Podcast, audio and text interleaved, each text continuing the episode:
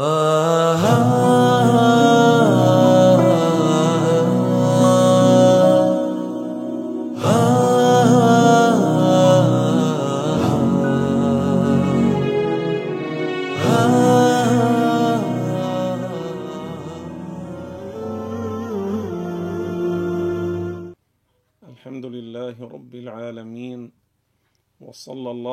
على سيدنا محمد طه النبي الأمي الأمين العالي القدر العظيم الجاه وعلى آله وصحبه ومن والاه. وأشهد أن لا إله إلا الله وحده لا شريك له. وأشهد أن محمدا عبده ورسوله صلى الله عليه وعلى كل رسول أرسله. أما بعد إخواني وأخواتي في الله من نصائح وإرشادات مولانا الإمام المجتهد المجدد المرشد الهرري رحمه الله رحمة واسعة ورضي الله عنه أنه قال مجلس علم واحد خير من الدنيا وما فيها. هذا الكلام مع وجازته وقلة حروفه إلا أنه جمع وحوى المعاني الكثيرة والعظيمة والمهمة. لماذا؟ لأنك بهذا العلم أي بعلم أهل السنة بعلم الدين تمشي في طريق الجنة تمشي بالخير والسعادة إذا مت على ذلك. تمشي إلى النجاة. بهذا العلم إذا عملت به أمنت من الخلود المؤبد في النار. لذلك قال رضي الله عنه مجلس علم واحد خير من الدنيا وما فيها. هذه الدنيا كم فيها من الأموال والقصور والمباني والمجوهرات كم فيها من المليارات والذهب كل هذا للزوال كل هذا للفناء كل هذا يتركه الناس ويرحلون عنه. وهذه الدنيا أصلا وما فيها للفناء لأن الله تعالى قال في القرآن الكريم كل من عليها فان أما هذا العلم إذا حصلته وكنت مخلصا لله تعالى وطبقت وعملت بهذا العلم فأنت من أحباب الله وأنت من الناجين الآمنين في القبر وفي مواقف القيامة وفي الآخرة وإنك تدخل الجنة من غير سابق عذاب. لماذا؟ لأننا قلنا تعلمت وعملت بهذا العلم. وأساس هذا العلم أصل هذا العلم معرفة الله ومعرفة الرسول صلى الله عليه وسلم. وهذا هو الشرط الأول الذي لا بد منه لصحة وقبول الأعمال الصالحة.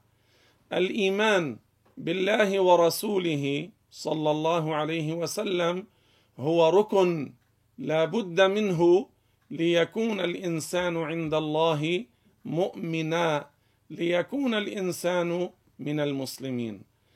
أما من لم يعرف الله عز وجل فإنه مهما ادعى الإسلام ومهما انتسب للإسلام فهذا لا يكفي ولا ينفعه ولا ينقذه. إذا ما هو الأصل؟ الإيمان بالله ورسوله صلى الله عليه وسلم. وهذا كما قال الله في القرآن الكريم. ماذا قال الله عز وجل؟ إن الذين آمنوا وعملوا الصالحات لاحظوا بينت لنا هذه الآية أن الشرط الأساس هو الإيمان. إن الذين آمنوا وعملوا الصالحات يعني قبل الوضوء قبل الصلاة قبل الزكاة قبل الحج قبل قراءة القرآن قبل كل الأعمال الصالحة الإيمان بالله ورسوله صلى الله عليه وسلم. وهذه الآية إن الذين آمنوا وعملوا الصالحات تؤكد هذا المعنى الذي شرحناه أن الإنسان لتقبل منه الأعمال الصالحة لابد أن يكون مؤمنا لتصح وتقبل منه الطاعات والعبادات لابد أن يكون اولا مسلما. ولو نظرنا في آيات القرآن التي هي كثيرة جدا ولو نظرنا في دعوة الأنبياء عليهم الصلاة والسلام لأقوامهم لرأينا كيف أنهم أكدوا على الناس على أقوامهم على أتباعهم الإيمان اولا. ماذا قال الله تعالى؟ اسمعوا هذه الآية. انا ارسلنا نوحا إلى قومه. قال يا قوم اعبدوا الله ما لكم من اله غيره. اذا هذه دعوة كل الأنبياء. اسمعوا لهذه الآية. يقول الله سبحانه في القرآن الكريم وما أرسلنا من قبلك من رسول إلا نوحي إليه أنه لا إله إلا أنا فاعبدون. اذا من آدم إلى محمد عليهم الصلاة والسلام أكدوا على الناس هذا الأمر الذي هو التوحيد والذي هو عبادة الله وحده وأن لا يشرك به شيئا. ثم إن الله عز وجل ماذا قال في القرآن الكريم؟ ومن يعمل من الصالحات من ذكر أو انثى وهو مؤمن فاولئك يدخلون الجنه ولا يظلمون نقيرا. لاحظوا إلى قوله عز وجل ومن يعمل من الصالحات من ذكر أو أنثى وهو مؤمن. يعني الذي يريد أن تقبل منه الأعمال الصالحة والطاعات والعبادات لابد أن يقوم بها وهو على الإيمان. لابد أن يؤدي هذه الأعمال وهو على الإسلام.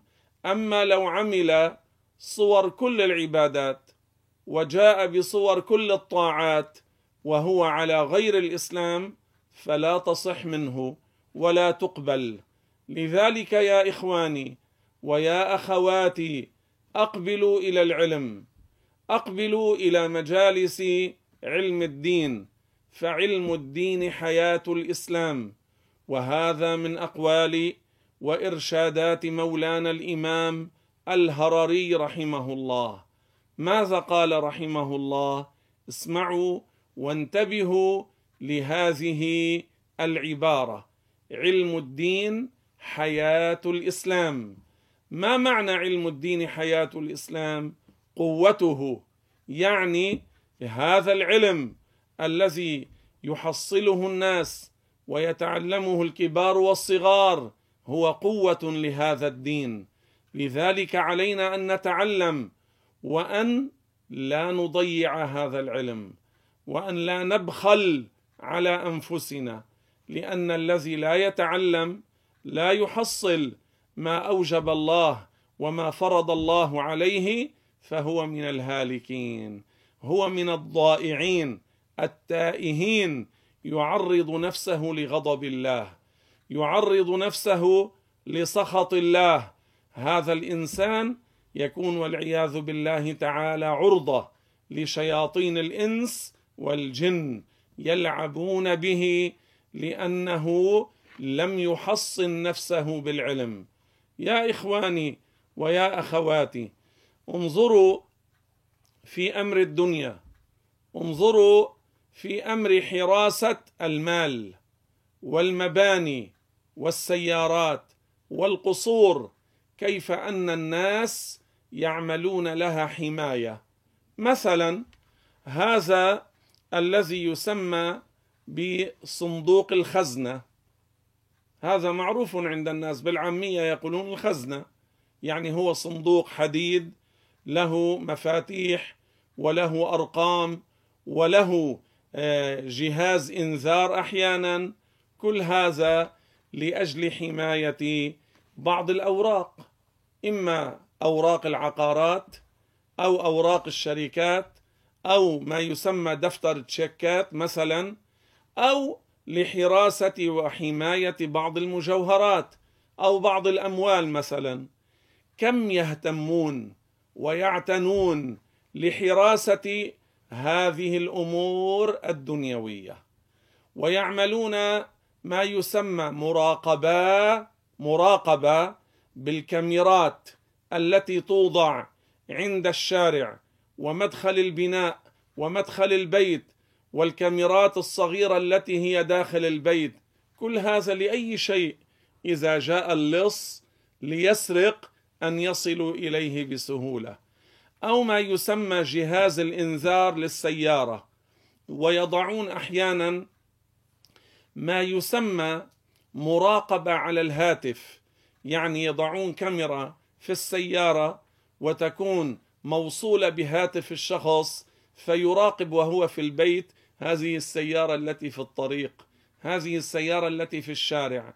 يعني قلوبهم تتعب وفكرهم يتعب وأحيانا إذا سرقوا أو ضاعت هذه الأموال أو تلفت بعضهم يصاب بما يسمى الذبحة أو السكتة أو الجلطة. كل هذا لأجل المال. انظروا حراسة وتشديد ثم انتباه ومراقبة وكاميرات للمراقبة وأجهزة إنذار.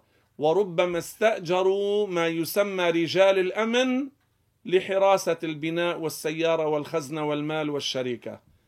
إلى أين نريد أن نصل إذا كان هذا المال يعمل له كل هذا الاحتياط؟ وكل هذه الوسائل للاحتياطات. فكيف بأمر دينك؟ ألا يستحق أن يعمل له حماية؟ وكيف تحمي دينك بالعلم؟ كيف تحمي هذا الدين وتحمي هذه العقيدة وتحمي نفسك لتنجو يوم القيامة؟ كيف؟ ما هي هذه الحماية؟ علم الدين حياة الإسلام. بالعلم تعرف كيف تثبت على الإيمان وبالعلم تعرف كيف تتجنب الكفريات. بالعلم تعرف العقيدة الإسلامية فتثبت عليها. تعرف التنزيه تعرف كيف تنزه الله عن صفات المخلوقين وعن التغير والتطور وعن القعود والجلوس تعرف كيف تنزه الله تعالى عن أن يكون شكلا أو أن يكون قاعدا في السماء أو جالسا على العرش لأن الله ليس كمثله شيء لأن الله لا مثيل له لأن الله لا شبيه له لأن الله قال فلا تضربوا لله الأمثال فإذا سئلت عن قول الله تعالى الله نور السماوات والأرض. فليس معناها أن الله ضوء. ليس معناها أن الله تعالى ضوء أحمر أو أصفر أو أبيض أو أخضر أو كبير أو وسط أو صغير. لا. لأن الله خالق الأضواء. والخالق لا يشبه المخلوق. كما قال أبو حنيفة رضي الله عنه أنا يشبه الخالق مخلوقه. يعني لا يشبه الخالق المخلوقين. الخالق لا يشبه المخلوقين. هو ربهم هو الذي خلقهم. فكيف يكون مشابها لهم؟ لو كان مشابها لهم لجاز عليه ما يجوز عليهم وهم يجوز عليهم الزوال والضعف والعجز والموت والتغير والفناء. وهذا كله مستحيل على الله. إذا ما معنى الله نور السماوات والأرض هادي المؤمنين لنور الإيمان؟ هذا معناه من الذي هدى الملائكة؟ الله. من الذي هدى المؤمنين من الإنس والجن لنور الإيمان؟ الله. الله نور السماوات والأرض هو الذي هدى الملائكة سكان السماوات لنور الإيمان. وهو الذي هدى المؤمنين في الأرض من الإنس والجن لنور الإيمان. وهذا التفسير أورده البيهقي عن عبد الله بن عباس رضي الله عنهم. فإذا مجلس علم واحد خير من الدنيا وما فيها. رأيتم اليوم شرحنا هذه العبارة. هذه الوصية من إرشادات الإمام المرشد الولي الصالح الشيخ عبد الله الهرري رحمه الله رحمة واسعة ورضي الله عنه. مجلس علم واحد خير من الدنيا وما فيها. هل ستحملون الدنيا معكم إلى قبوركم؟ لا والله. هل ستحملون معكم الدنيا إلى مواقف القيامة؟ لا والله. سنترك هذه الدنيا ونرحل عنها. بل قال بعض الناس إن الكفن ليس له جيب. الكفن الذي ستلف به هذا إن طلع لك كفن من الدنيا هذا الكفن ليس له جيب. فما الذي ستأخذ وتحمل معك من الدنيا؟ أنت وما عملت أنت وما قدمت. فتعلموا واعملوا طبقوا والتزموا وانصروا دين الله مروا بالمعروف وانهوا عن المنكر علموا التوحيد انشروا التنزيه وحذروا من الكفريات والمعاصي. بذلك يفوز الإنسان ويربح الدنيا والآخرة. مجلس علم واحد خير من الدنيا وما فيها. والحمد لله رب العالمين. آه